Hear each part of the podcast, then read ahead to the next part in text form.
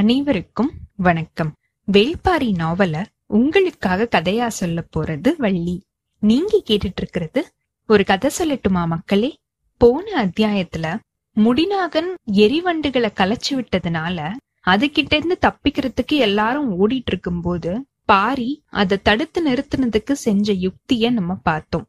அதுக்கப்புறமா திருப்பியும் வழிநெடுக்க பாரி மாணவர்களுக்கு எப்படி ஆசானா இருந்தான் அப்படிங்கறதையும் பார்த்தோம். இதுக்கு நடுவுல எதிரிங்க அஞ்சு பேரும் ரத்த சிலந்தியோட காடுக்குள்ள நுழைஞ்சதையும், காலம்பனும் மத்தவங்களும் அது ரத்த சிலந்தியோட காடு அப்படின்னு தெரிஞ்சுக்கிட்டதையும், அதுக்கப்புறமா நரம்புல அடிபட்டவன் அவனால நடக்க முடியலன்னு சொல்லிட்டு மத்த நாலு பேரையும் வேகமா போங்க அப்படின்னு சொன்னதையும் நம்ம பார்த்தோம். தேக்கன் மத்த மாணவர்களோட எதிரிங்க ரத்த சிலந்தியோட காடுல இருந்து வெளியில வரும்போது தாக்குறதுக்கு தேவையான யுக்திகளை செஞ்சிட்டு இருந்ததையும், மாணவர்களை வச்சு எப்படி தாக்க முடியும் அப்படின்னு அவன் யோசிச்சதையும், அதுக்கப்புறமா கருஞ்சுரைக்காய் ஞாபகம் வந்து அதை எடுத்ததையும் நம்ம பார்த்தோம்.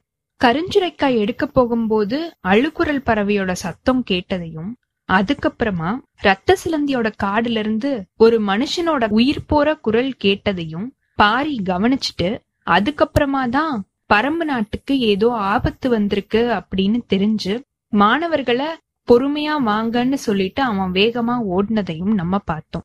இப்போ இந்த அத்தியாயத்துல பாரியால எதிரிங்க காட்டை விட்டு வெளியில வரத்துக்கு முன்னாடியே வந்து சேர முடியுதா? எதிரிங்களை அழிக்கிறதுக்கு அவன் வேற என்னென்ன வேலைகள் எல்லாம் செய்ய போறான்?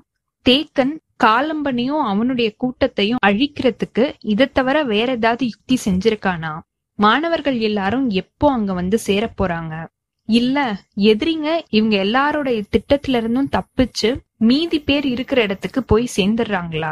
அவங்களால பரம்பு நாட்டை விட்டு கீழே இறங்க முடியுதா? பாரிக்கும் தேக்கனுக்கும் உதவி செய்யறதுக்கு வேற யாராவது வரப்போறாங்களா? அப்படிங்கிற எல்லா விவரத்தையும் பார்ப்போம். வாங்க கதைக்குள்ள போகலாம்.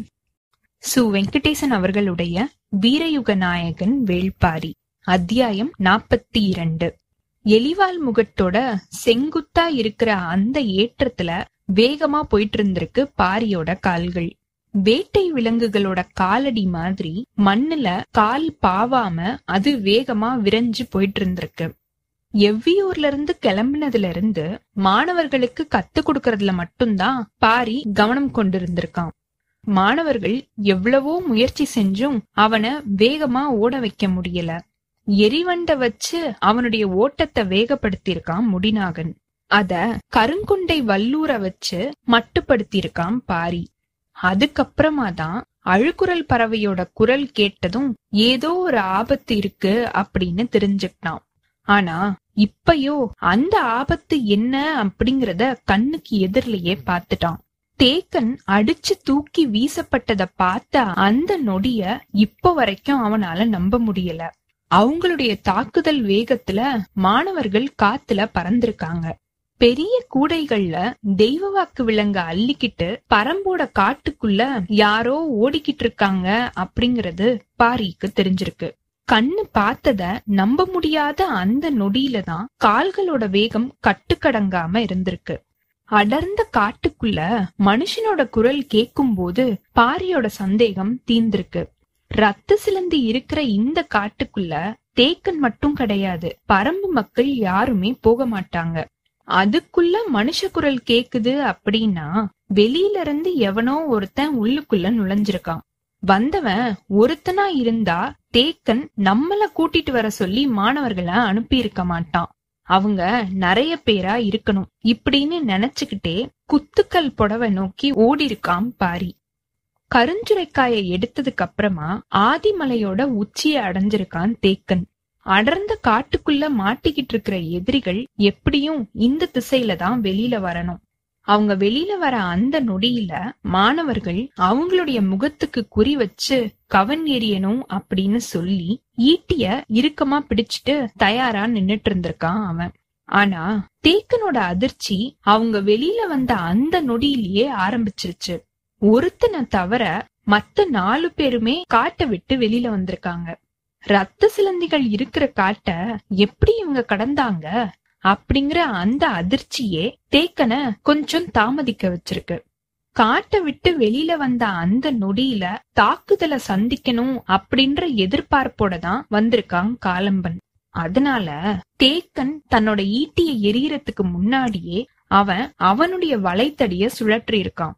கண்ணிமைக்கிற நேரத்துல அது தேக்கனோட கழுத்துக்கு வந்திருக்கு. ரொம்பவே கவனமா அதை தட்டி விட்டுட்டு விலகிருக்கான் தேக்கன். ஆளுக்கு ஒரு திசையில நின்னுட்டு இருந்த மாணவர்கள் கவன் வீச ஆரம்பிச்ச அந்த காட்சி தான் தூரத்துல இருந்து ஓடி வந்துட்டு இருந்த பாரியோட பார்வையில முதல்ல பட்டிருக்கு. அவங்க தேக்கனை தாக்குன வேகத்தையும் மாணவர்களை சுழற்றி வீசினதையும் பார்த்த மாதிரியே வெறி பிடிச்ச மாதிரி ஓடி வந்துட்டு இருந்திருக்கான் பாரி. மலையோட சரிவுல பாறைகள் உருண்டிருக்கு. மடுவன் வீசின கவன்ல இருந்து பறந்த ஒரு கருஞ்சுரைக்காய் ஒருத்தனோட முகத்துல அடிச்சு தெரிச்ச அந்த நொடியில அந்த இடத்துல அவங்க சூறையாடப்பட்டிருக்காங்க. அடிபட்டவன் முகத்தை மூடின மாதிரியே கதறிக்கிட்டே பாறையில மோதி மண்ணுல உருண்டிருக்கான். பரம்பு நாட்டோட ஆசான், பகரிய வேட்டையாடின மா வீரன், எத்தனையோ மாணவர்களை காடறியறதுக்காக கூட்டிட்டு போய் அவங்கள மா வீரர்களா உருவாக்குனவன். தனி ஒருத்தனா நின்னு எப்படிப்பட்ட விலங்கையுமே வீழ்த்துற ஆற்றலுடைய தேக்கன் தன்னோட முழு ஆற்றலையுமே திரட்டி எதிரிகளோட மோதிருக்கான். ஆனா அவனுடைய ஆற்றல் முழுசுமே தற்காத்துக்கிறதுக்கு மட்டும்தான் போதுமானதா இருந்திருக்கு. சூழப்பட்ட எதிரிகளோட வலிமை ஒப்பிட முடியாததா இருந்திருக்கு. அவங்களோட தாக்குதலை உள்வாங்கின மாதிரியே மனசு அவங்களுடைய திறனை கணிச்சுக்கிட்டே இருந்திருக்கு. ஆனா உடலோ தூக்கி வீசப்பட்டுட்டு இருந்திருக்கு. பாரி இந்த இடத்துக்கு வந்து சேரும் போது எல்லாமே முடிஞ்சிருச்சு. கருவிழி ஒழுகி துடிச்சு கதறிக்கிட்டு இருந்தவன் ஒருத்தனுடைய முதுகுல இருந்த பெரிய கூடைய மாணவர்கள் அறுத்து எடுத்துட்டு இருந்திருக்காங்க. தேவவாக்கு விலங்கோட அடங்காத கத்தலும் தூக்கி வீசப்பட்ட மாணவர்களோட வேதனையான குரலும் கருவிழி ஒழுகி கலங்கினவனோட கதறல் சத்தமும் எல்லா பக்கமும் எதிரொலிச்சிருக்கு. ஆதிமலையோட முகட்ட கடந்து எதிரிங்க கொஞ்ச தூரம் போறதுக்குள்ள அந்த முகட்டுக்கு பின்பக்க சுனையில பதுங்கி இருந்த ஏழு பேரும் இவங்களோட சேர்ந்துகிட்டாங்க. அவங்க எல்லாருடைய ஓட்டமும் மரத்தோட இடுக்குக்குள்ள மறைஞ்சிருக்கு. தாக்குதல் முடிஞ்சதுக்கு அப்புறமா வந்து சேர்ந்த பாரி ஒரு நொடி நேரம் கூட தாமதிக்காம துடிதுடிப்போட கிளம்பியிருக்கான். கிளம்பின வேகத்திலேயே அவனை இறுக்கமா பிடிச்சு நிறுத்தியிருக்கான் தேக்கன். தேக்கனோட செயலுக்கு காரணம் புரியாம பாரி திகச்சு நிக்கும் போது தேக்கனோட வாய் முணுமுணுத்திருக்கு. அவங்க நிறைய பேர், நீ ஒருத்தனா போக வேண்டாம் அப்படின்னு. தேக்கனோட இந்த சொல் பாரிய நிலைக்குலைய வச்சிருக்கு. பரம்போட ஆசானா இப்படி பேசுறது? நான் ஒருத்தனா? இது என்னோட காடு. மரமும் செடியும் கொடியும் விலங்கும் இருக்கிற இந்த காட்டுல நான் எப்படி தனி ஆளாவேன் இப்படின்னு பாரி மனசுக்குள்ள திகச்சிருக்கான். பிடிச்சிருந்த கைய உதறி தள்ளின பாரியோட ஆவேசம் பார்க்க முடியாத அளவுக்கு பெரும் சினத்தோட இருந்திருக்கு. ஓடி இருக்கான் பாரி. காடு அதிர, காற்று அதிர, கண்ணுல வெறியோட ஓடிருக்கான். பரம்பு நாட்டோட தேவவாக்கு விலங்க தூக்கிக்கிட்டு ஆதிமலைய ஒரு கூட்டம் கடந்துருச்சு அப்படிங்கிற உண்மைய கொன்னு புதைக்கிறதுக்காக அவன் ஓடிருக்கான். எந்த விலங்கோட ஓட்டத்தையும் விஞ்சக்கூடியவன் வேள்பாரி. காட்டுல எந்த தரையிலையும் முழு வேகத்தோட ஓடக்கூடிய விலங்கு எதுவுமே கிடையாது. ஒவ்வொரு விலங்குக்கும் அதோட ஓட்டம் உச்சங்கொள்ற இடமும் இருக்கு, ஊனங்கொள்ற இடமும் இருக்கு. எவ்வளவு வேகமா பாஞ்சு வந்தாலும் கமரிப்புள் இருக்கிற காட்டுல வரிப்புலி காலை எடுத்து வைக்காது. முக்கொற்றி கோரை முளைச்சு கிடக்கிற தரையில வேங்கை புலி கால் பதிக்காது. முசுறுப்புல் காட்டுல பாம்பு நகராது. வாட்கோரைக்குள்ள மான் ஓடாது. ஒவ்வொரு விலங்கோட ஓட்டத்துக்கும் அதோட நகர்வுக்கும் அடிப்படை காட்டுல முளைச்சு கிடக்கிற செடி கொடிகள்ல இருக்குது. பரம்புல எந்த நிலத்திலையும் எந்த புதர்லையும் எந்த காட்டுலயும் வேகம் குறையாம ஓடக்கூடியவன் வேள்பாரி. அவனோட பாதத்தோட அகலமும் தோளோட வலிமையும் இணையில்லாதது. பிடரிமயிர் சிலுக்க ஓடிக்கிட்டு இருக்கிற பாரியோட ஓட்டத்தை எதிர்ல மறிச்சு நிக்கிற உயிர் எதுவுமே பரம்பு காட்டுக்குள்ள இதுவரைக்கும் இல்ல. ஓடிக்கிட்டு இருந்த எதிரிகள் எதிர் திசையில இருக்கிற காட்டை நோக்கி ஓடாம வலப்பக்கத்தோட சரிவை நோக்கி இறங்க ஆரம்பிச்சிருக்காங்க. யாராவது பின்னாடி தொடர்ந்து வந்தாங்க அப்படின்னா அவங்கள வேற திசையில மாத்தி அனுப்புறதுக்கு தான் இந்த தந்திரத்தை அவங்க செஞ்சிருக்காங்க. அவங்க அவங்களுடைய வழிய மாத்திட்டாங்க அப்படிங்கறத கொஞ்ச நேரத்திலேயே தெரிஞ்சுக்கிட்டான் வேள்பாரி. சிவப்பு மூக்கு ஆக்காட்டி வலது பக்கத்துல இருக்கிற ஓடை பக்கமா ரொம்ப நேரமா குரல் கொடுத்துக்கிட்டே இருந்திருக்கு. அவங்க அந்த பக்கம் திரும்புவாங்க அப்படின்னு யாருமே எதிர்பார்க்கல. அந்த திசையை நோக்கி ரொம்பவே வேகமா இறங்கிக்கிட்டு இருந்திருக்கான் பாரி. எலிவாள் முகட்டுல மோதல் நடந்த போது மூணு பேரா இருந்தவங்க இப்போ எப்படி இவ்ளோ பேரா மாறினாங்க?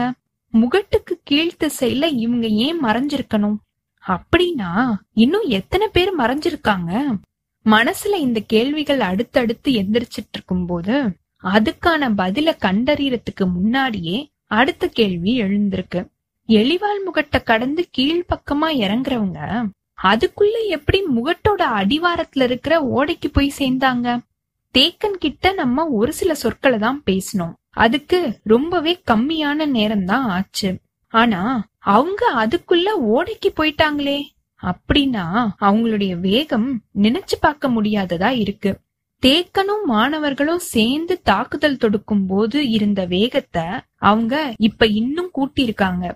என்ன கூட்டினாலும் என்ன, அவங்க பரம்போட காட்டுக்குள்ளதானே ஓடிக்கிட்டு இருக்காங்க இப்படின்னு பாரியோட மனசு எதிரிகளை புரிஞ்சுக்கவும் அவங்களுடைய வேகத்தை கணிக்கவும் தன்னோட தாக்குதலுக்கான முறைகளை உருவாக்கவும் முயற்சி செஞ்சிட்டு இருக்கும் போது அவனோட கால்கள் ஏறக்குறைய பறந்துகிட்டு இருந்திருக்கு. கீழ்த்திசையில இருந்த அந்த ஓடைக்கு அவன் வந்து சேர்ந்திருக்கான். காட்டோடையில நீர் பெருகி ஓடிட்டு இருந்திருக்கு. இப்போ ஓட்டத்தோட வேகம் முழுசாவே அருந்துருச்சு. ஓடைய அவன் நீந்தி கடந்திருக்கான். அவங்க எல்லாரும் ரொம்ப நேரத்துக்கு முன்னாடியே ஓடையோட இன்னொரு கரைக்கு போயிட்டாங்க. அது அடர்ந்த மரங்கள் இல்லாத ஒரு காடு. புல் மேவி கிடக்கிற ரெண்டு குன்றுகள் உடையது. இந்த பகுதி ஓடுறதுக்கு ஏத்த நிலம் உடையது.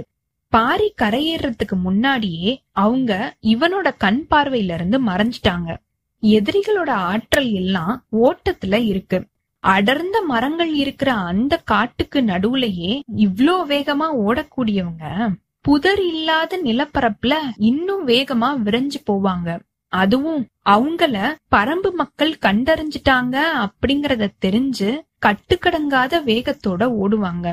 இத தடுக்கிறதுக்கு என்ன வழி இப்படின்னு யோசிச்ச மாதிரியே கரையில அடர்ந்து நின்னுட்டு இருக்கிற காட்டு மரங்களுக்கு நடுவுல புகுந்து வெளியில வந்திருக்கான் வேள்பாரி. அவன் வெளியில வந்த அந்த இடத்துல முடிச்சிட்டு கிடந்த பெரிய வேர்களை அவன் தாவி கடக்கும் போது அவனோட கண்ணுல ஒரு செடி பட்டிருக்கு. சட்டுன்னு அவன் ஓட்டத்தை நிறுத்தி பெரிய முடிச்சுகளை நோக்கி திரும்பி இருக்கான். அந்த மரத்தோட வேர்களுக்கு கீழ்பக்கமா முளைச்சு கிடந்தத பார்த்ததும் அவனோட மனசோட ஆழத்துக்குள்ள இருந்த ஒரு சின்ன மகிழ்ச்சி லேசா மேல ஏறி வர ஆரம்பிச்சிருக்கு. மர வேர்களோட இடது பக்கத்துல அணுவள்ளி பூண்டு விளைஞ்சு கிடந்திருக்கு. கொஞ்சம் நின்னு மூச்சு வாங்கியிருக்கான். அதோட இலைகளை எடுத்து சாப்பிடலாமா வேண்டாமா அப்படின்னு முடிவெடுக்கிறதுக்காக அவன் கொஞ்சம் தயங்கியிருக்கான். அணுவள்ளி பூண்டோட இலை ஒரு மனுஷனை மூர்க்கம் கொள்ள வைக்கும். ரத்த ஓட்டத்தை இன்னும் கூட்டி அவனை வெறியேத்தும். உடலுக்குள்ள ஊறி கிடக்கிற ஆற்றலோட விசைய ஒரு பெரும் தீயா அது கிளர்த்தி விடும். அந்த மனுஷனோட யோசனை என்னவா இருக்குதோ அத நோக்கி அவனோட உடலை பெருவேகத்துல ஏவி விடும். அதனால அதனை சாப்பிடுறதுல கொஞ்சம் கவனம் தேவை. ஏற்கனவே உடம்பு முழுசும் வெறி ஊறி கிடந்த பாரி கொஞ்சம் யோசிச்சு ஒரு சில இலைகளை வாயில போட்டுக்கலாம் அப்படின்னு நினைச்சு அதோட ஒரு தண்டை மட்டும் பிடிச்சு இழுத்திருக்கான். மொத்த செடியுமே கையோட வந்திருக்கு. அவனோட எண்ணத்தோட வேகம் அப்படி இருக்குது அப்படிங்கறத அவனால உணர முடிஞ்சிருக்கு. ஒன்னு ரெண்டு இலைகளை மட்டும் பறிச்சு வாயில போடணும் அப்படின்னு நினைச்சிருக்கான். அப்போ பக்கத்துல இருந்த பாறைக்கு பின்பக்கமா மூச்சிரைக்கிற ஒரு சின்ன ஓசை கேட்டிருக்கு. ஏதோ ஒண்ணு அங்க இலை பாரிக்கிட்டு இருக்கு அப்படின்னு இவன் நினைச்சிருக்கான். ஆனா அந்த சத்தத்தோட தன்மை கொஞ்சம் வேற மாதிரி இருந்திருக்கு. என்ன அப்படின்னு பாக்குறதுக்காக பாறைக்கு பின்பக்கமா தலைய நீட்டிருக்கான். அங்க சுண்டா பூனை ரெண்டு கலவிக்கிட்டு இருந்திருக்கு. உச்ச நிலையில இயங்கிக்கிட்டு இருந்த அந்த ரெண்டுத்தோட கண்களையும் பாரியோட கண்கள் கூர்ந்து பாத்துட்டு இருந்திருக்கு. பன்றியோட பல்ல மாதிரி நீண்டு வளைஞ்சிருந்த அதோட பற்கள் வெளியில தெரியற மாதிரி மூர்க்கமேறி அதுங்க சினந்துகிட்டு இருந்திருக்கு. அத பார்த்த மாதிரியே அணுவல்லி பூண்டோட இலைகளை ஒன்னொன்னா மென்னு சாப்பிட ஆரம்பிச்சிருக்கான் பாரி. ஆண் பூனையோட மூக்கோட முனையில இருந்த துடிப்பும் ஆவேசமும் பாரியோட முகத்திலையும் இருந்திருக்கு. அவன் அந்த முடிவை எடுக்கணும் அப்படின்னு உறுதியோட இருக்கும்போது பறிச்ச செடியில இருந்த இலைகள்ல எதுவுமே மிஞ்சல. அவனோட வேகமும் வெறியும் அப்படி இருந்திருக்கு. அதுங்க ரெண்டும் இயங்கி முடிக்கிறதுக்கான அந்த நொடிக்காக அவன் காத்துட்டு இருந்திருக்கான். அதுங்க அதுங்களோட வேலைய முடிச்சிருச்சு அப்படின்னு அவன் முடிவு செஞ்ச அந்த நொடி தன்னோட வலது காலுக்கு பக்கத்துல கிடந்த கல்ல பாரி எத்தி விட்டுருக்கான். அந்த கல்லு கீழே இருந்த பெண் பூனையோட முன்னாடி நெற்றியில பட்டு தெரிச்சிருக்கு.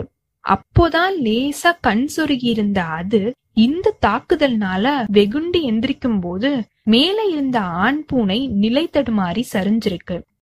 ரெண்டுத்தோட கண்களுக்கு முன்னாடியும் இப்போ பாரி இருந்திருக்கான். கலவி முடிஞ்சதும் ஏற்படுற அந்த தீரா பசியோட இப்போ சீண்டி விடப்பட்ட சினமும் அதுங்களுக்கு சேர்ந்திருக்கு. ரெண்டுமே நின்னுட்டு இருந்தவனை தாக்குறதுக்கு பாய ஆரம்பிக்கிற அந்த பொழுதுல அவன் தன்னோட வேலைய காட்ட ஆரம்பிச்சிருக்கான்.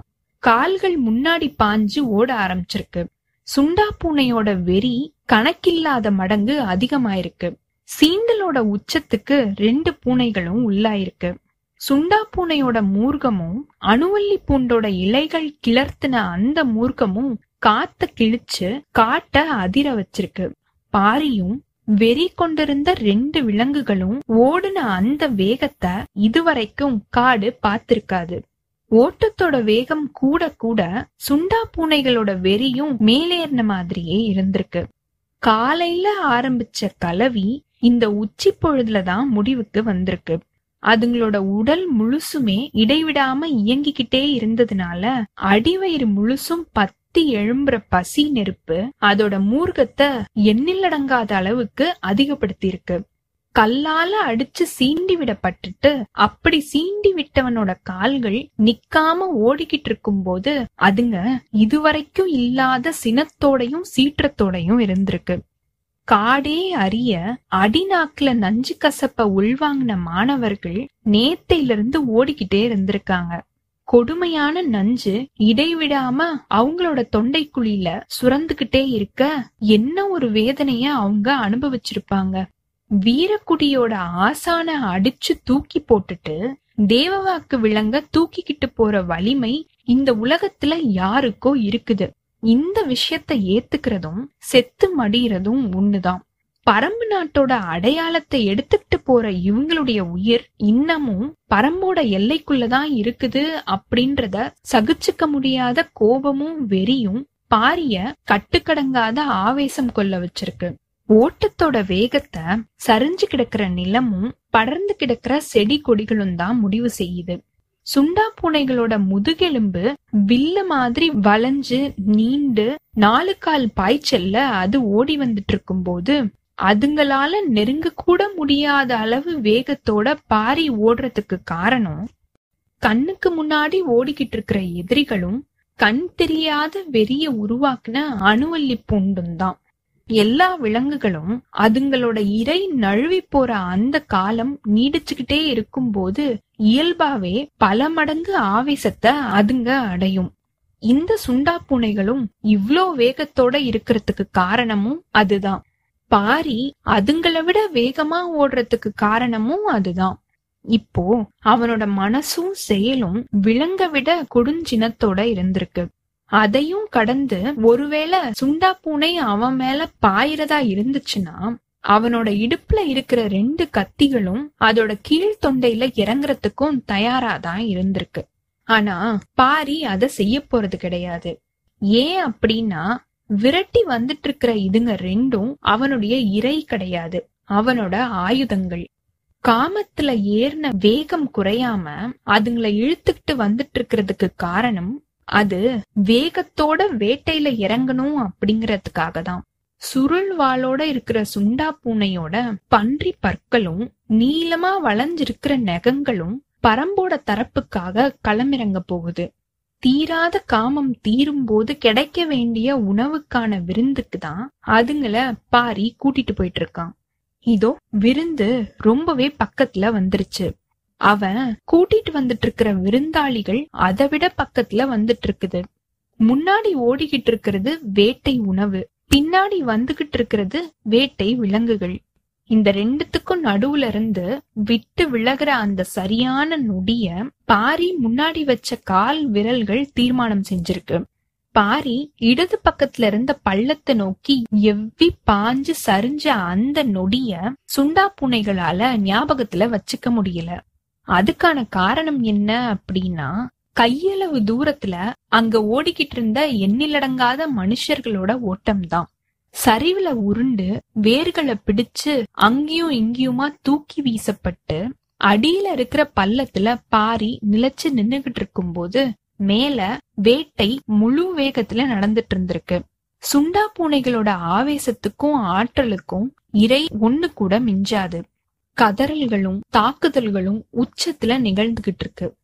எதிரிகள் எல்லாரும் இது என்ன அப்படின்னு கணிக்க முடியாத அந்த நொடியில நடந்த தாக்குதல் இது. மேலிருந்து சத்தம் காத்த கிழிச்சுக்கிட்டு இருந்திருக்கு. உயிர் போற அளவு கதறலும் ஆவேசமான கூக்குரல்களும் எல்லா பக்கமும் எதிரொலிச்சிருக்கு. எப்படிப்பட்ட ஒரு ஆயுதத்தை வச்சு தாக்குனாலும் இவ்வளவு வலிமையோட எதிரிகளோட கூட்டத்தை தனி ஒருத்தனால அழிச்சு ஒழிக்கிறது அவ்வளவு சுலபம் கிடையாது. பாரி இந்த கூட்டத்தை அழிக்கிறதுக்காக காட்டோட வலிமை மிகுந்த ஆயுதத்தை ஏவி இருக்கான். எந்த ஒரு எதிரியாலையுமே நினைச்சு பார்க்க முடியாத அளவு தாக்குதலா அது இருக்க போகுது. சுண்டா பூனையோட முன்னாடி வளைஞ்சிருக்கிற பன்றி பல்லும் முனை நீண்டிருக்கிற அதோட கால் நகங்களும் ஓடிக்கிட்டு இருந்தவங்க மேல ஒரு தடவை பட்டுச்சுன்னா போதும். அதுக்கப்புறமா அவன் கொட்டுற அந்த ரத்தத்துக்கு அளவே இருக்காது.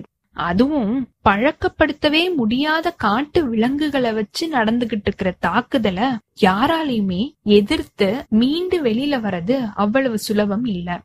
வேட்டை நாயை தவிர வேற எந்த ஒரு விலங்கையுமே மனுஷனை நோக்கி ஏவி விட முடியாது. அதுவும் இந்த பயங்கர விலங்க இவங்க எப்படி ஏவுனாங்க அப்படின்னு திகச்சு அடங்குறதுக்கு முன்னாடியே எதிரிகளோட உயிர் மூச்சு அடங்கிரும். பாறைக்கு மேல் பக்கமா கேட்டுக்கிட்டு இருந்த அந்த பெரிய ஓசை கொஞ்சம் கொஞ்சமா குறைய ஆரம்பிச்சிருக்கு. வேட்டை முடிவுக்கு வந்துருச்சு அப்படின்னு அந்த சத்தம் பாரிக்கு சொல்லிருக்கு. பாரி மேல ஏறி வர முடிவெடுத்திருக்கான்.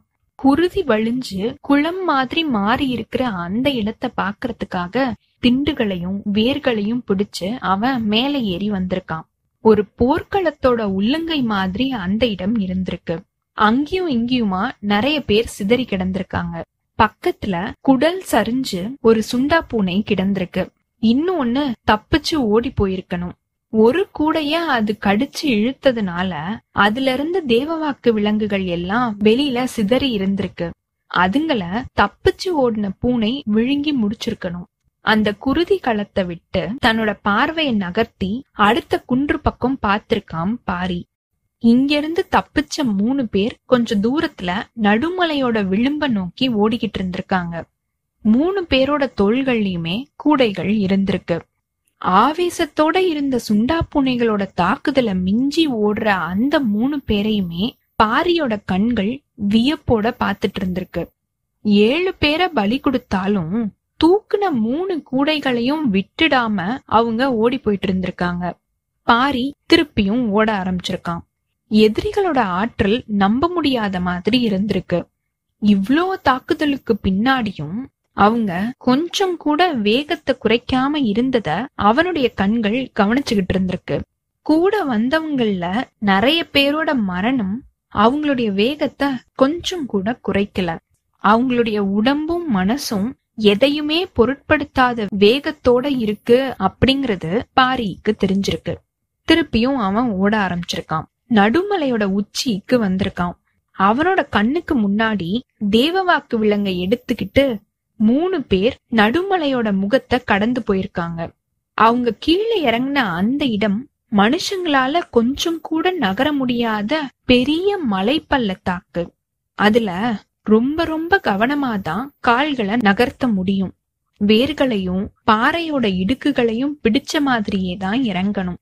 இந்த பகுதி முழுசுமே அப்படித்தான். பொழுது மங்க ஆரம்பிச்ச அந்த நேரத்துல அவங்க பாறைகளோட இண்டு இடுக்குகளுக்கு வழியா கவனமா இறங்கிக்கிட்டு இருந்திருக்காங்க. பொருத்தமான இடத்துல நின்னு அவங்க போயிட்டு இருக்கிறத கவனிக்க ஆரம்பிச்சிருக்கான் பாரி. இப்போ அவங்க மூணு பேரா இல்ல, நிறைய தலைகள் தெரிஞ்சிருக்கு. பாறையோட இடுக்குகள்ல காத்திருந்தவங்க இப்போ திருப்பியும் இவங்களோட வந்து சேர்ந்திருக்காங்க அப்படின்னு புரிஞ்சிருக்கு. இது எல்லாத்தையுமே மூச்சு இறைச்ச மாதிரியே பாத்துட்டு இருந்திருக்கான். அவனோட கண்களுக்கு முன்னாடி வேட்டை தப்பிச்சு போயிட்டு இருந்திருக்கு. சுண்டா பூனைகளை வீழ்த்திட்டு தப்பிச்சு போயிட்டு இருக்கிற மனுஷங்களை அவனுடைய கண்கள் முதல் முறையா பாத்திருக்கு. தாவி குதிச்சு அவங்கள விரட்டிட்டு போகணும் அப்படின்னு அவனுடைய உடம்பு துடிச்சிட்டு இருக்கும் போது மனசு சூழ்நிலைய புரிஞ்சுக்கிறதுக்கு போராடி இருக்கு. அடங்காத ஆவேசத்தோட கொஞ்சம் பின்னாடி திரும்பி பார்த்திருக்கான் பாரி. ஆதிமலையில எலிவாள் முகட்டுக்கு நேரா சென்றி புகை மேல எந்திரிச்சு உச்சி வரைக்கும் போயிட்டு இருந்திருக்கு. பரம்போட ஆசான் உதவி கேட்டு புகை போட்டு இருக்கான் அப்படின்னு புரிஞ்சிருக்கு. ஆசான் புகை போட்டு ரொம்ப நேரம் ஆகி இருக்கு. எதிர்த்து செயல ஓடிக்கிட்டு இருந்ததுனால பாரியோட கண்களுக்கு அது தெரியல. இப்போதான் அவன் அத பாத்திருக்கான். பாரி அவங்கள விரட்ட ஆரம்பிச்ச உடனேவே சென்றி புகைய போட்டுட்டான் தேக்கன். ஆதிமலையோட இரண்டாவது மூன்றாவது குன்று பகுதிகள்ல பெரிய பரப்பளவுல ஊர்களே கிடையாது. இரத்த சிலந்தி காடா இருக்கிறதுனால மனுஷங்க வேட்டைக்கோ இல்ல வேற ஏதாவது ஒரு விஷயத்துக்கோ அந்த பக்கம் வரமாட்டாங்க. அதனால புகைய பாத்துட்டு வரதா இருந்தா ரொம்ப தூரத்துல இருந்துதான் வரணும். ஆனா இது மழை காலம் அப்படிங்கறதுனால மேகங்கள் கீழே இறங்காம இருந்தாதான் புகை உச்சிக்கு போனதுக்கு அப்புறமா மனுஷங்களால அத பாத்துட்டு வர முடியும். தேக்கன் புகை போட்டு பாதி நாள் ஆக போகுது, யாருமே வரல. கடுமையான தாக்குதலுக்கு உள்ளானதுனால மாணவர்களும் கொடுமையான வேதனைய அனுபவிச்சுட்டு இருந்திருக்காங்க. பொழுது மறையறதுக்கு இன்னும் கொஞ்ச நேரம் தான் இருந்திருக்கு. அடுத்து என்ன செய்யலாம் அப்படிங்கறத புகைய பாத்துட்டு வந்து சேர போற ஆளை வச்சுதான் முடிவு செய்யணும். ரெண்டு மூணு திட்டங்களோட தேக்கன் காத்துக்கிட்டு இருந்திருக்கான். மடுவன் தூரத்துல கைய நீட்டி காமிச்சிருக்கான். யாரோ வந்துகிட்டு இருக்க மாதிரி தெரிஞ்சிருக்கு. தேக்கன் உத்து பாத்திருக்கான். வந்து நின்னது வேட்டூர் பழையனும் ரெண்டு வீரர்களும். ஆதிமலையோட புலிவாள் குகையில வேட்டூர் பழையன் தங்கி இருந்திருக்கான். அங்க தங்குனவன் காலையில ரொம்ப நேரம் கழிச்சுதான் கிளம்பி இருக்கான். ரெண்டாவது குன்ற தாண்டும் போதுதான் புகைய அவன் பாத்திருக்கான்.